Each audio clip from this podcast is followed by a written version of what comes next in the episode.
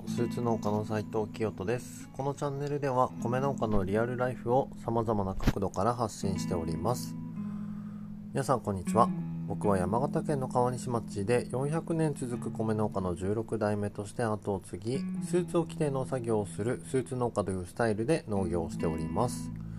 また日本人にとって当たり前の存在となっているお米や農業を衣食住と教育の視点から見つめ直し新たな価値を創造するブランドライスイズの代表をしております。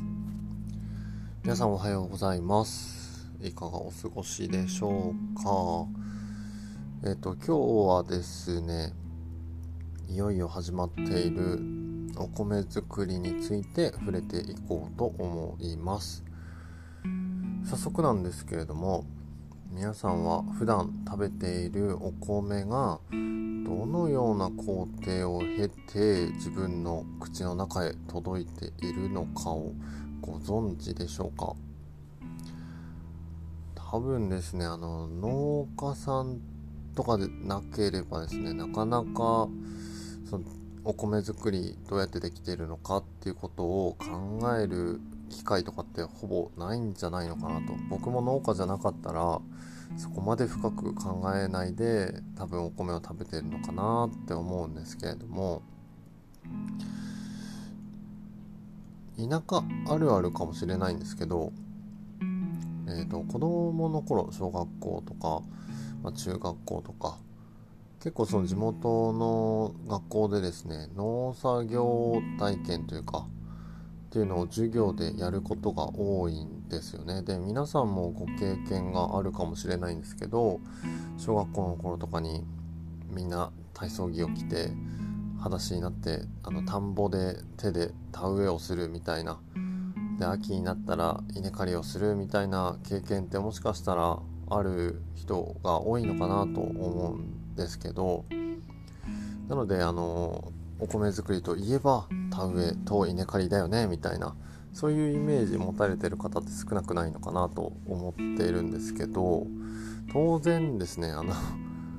稲えっと田植えまでの工程だったりだとか田植えから稲刈りまでの工程だったりだとか稲刈りをしてから皆さんの口に届くまでの工程とかってですねあのいろいろあるわけですね。まあ、間違ってもあのお米っていうのは勝手に育ってなるっていうわけではないと。まああのうん。そうですね。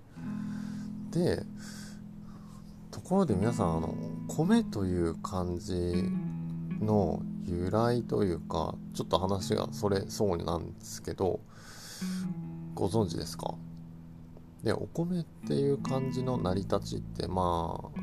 諸説あるんですけれどもその中の一つにですね米という漢字は漢数字の818 8と10と8に分けることができて実はお米作りの工程というのは88の工程から成り立ってるんですよっていう説があるんですね。どっかで皆さんもしかしたら聞いたことがあるかもしれないんですけれども僕気になってあの数年前にですねこのことについて調べてみて当時ブログを書いていたのでブログに書いたこともあったんですけど実際にですね自分が作っているお米作りの工程というのをこう細分化してみた見て分けてみたんですね。そしたら当時はですね確か88近くはあったかな。うん。でまあ気になる方はちょっとググってほしいんですけれどもまああの分けどこで分けるか何を分けるかにはよるんですけど確かにあのお米を作る上での作業というか工程って88個以上に分けれたりするんですね、うん、なかなか皆さんイメージできないかもしれないんですけれども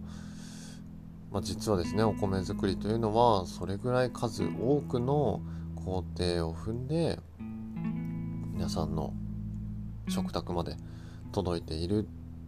ということになるんですね。で図らずもですね、えー、今回の僕のこのラジオの放送がですね第88回を迎えているということで、まあ、記念記念すべきというか あのすごくタイミングがいいのでこの第88回からお米作り88の工程というか、まあ、あの実際には88の工程はご説明していけないとは思うんですけれどもこのお米作りの作業の様子を皆さんになるべくこの音声ということでビジュアルがない中での説明になるのでなるべく分かりやすく伝わるようにお話をしていきたいなと思っています。でですねあの冒頭の挨拶でも言っている通り、えー、僕はこのライスイズというブランドを通して日本人にとってある種当たり前の存在となっているお米や農業をまあ、いろんな視点から見つめ直して考えるきっかけを提供していきたいということでこのお米作りについてもですね改めて、えーと、一から知ることで普段食べているお米に対するこう見方というか考え方、まあ、はたまたその知ることで感じる味覚とかっていうのももしかしたら変わってくるんじゃないのかなと思っているのでぜひ皆さんお付き合いいただければ嬉しいなと思っております。で、じゃあ早速第1回目というかなんですけれどもそもそもお米ってこあのまあお米に限らずなんですけど植物を何か育てるようってなった時ですね当然その種って必要ですよね。まあ、必要というかその種から育てるっていうなんかそういう認識は皆さん持たれてると思うんですけどお米もですね当然お米の種っていうのがあるんですね。でその種のことを、まあ、種子と言ったりするんですけれども実はですねこの世の中にはですねお米の種種子を専門に作っている種子農家という人たちがいることを皆さん知っていますか？僕もですねこの農家になる前はですね種子農家なんていう人がいるんだということは全く知らずそもそもお米の何でしょうね種というのをこう僕たち農家はですね基本的には買ってそこからその年のお米作りをスタートしているというような状況も全然知らずにですねまあそんなこと考えたこともなかったんですよね。うん、でこの出身農家さんっていう農家さんがですねいると言いましたがあのこの方たちが作るお米というのは基本的には皆さんの食卓に並ぶようなこの主食用米いわゆるその人間が食べるお米ではなくて基本的にはほとんど、えーと、次の年に農家さんたちがお米を作る上で使用する種になるんですね。まあ、ただですね、あのーなんだろうな種だからといって 何かの特別な手法をで作っているとかっていうわけではまあそんなに大きな何か決定的な違いがあるというわけではないんですけれどもただですねあの普通にお米を作るよりもより厳格なあの栽培管理というかすごいこう高いクオリティ、まあ、質が求められるんですね。まあ、具体的にはこれからお話をしていくような、えっと、お米作りの工程のその工数が多かったりだとかですね、まあ、一つ一つの工程のその基準が高かったり、うん、することが多いんですけれどもまあ、ちょっと間違ってたら訂正してほしいんですけれども、まあ、ただあの種子だからといってあの食べらられないようなお米ではなくって食べられるお米ではあるんですけれどもあの栽培管理がですね厳格になっていて、えー、すごい品質の高い、まあ、お米というかそれを僕たちは次の年の種として使用しているっていう感じなんですね。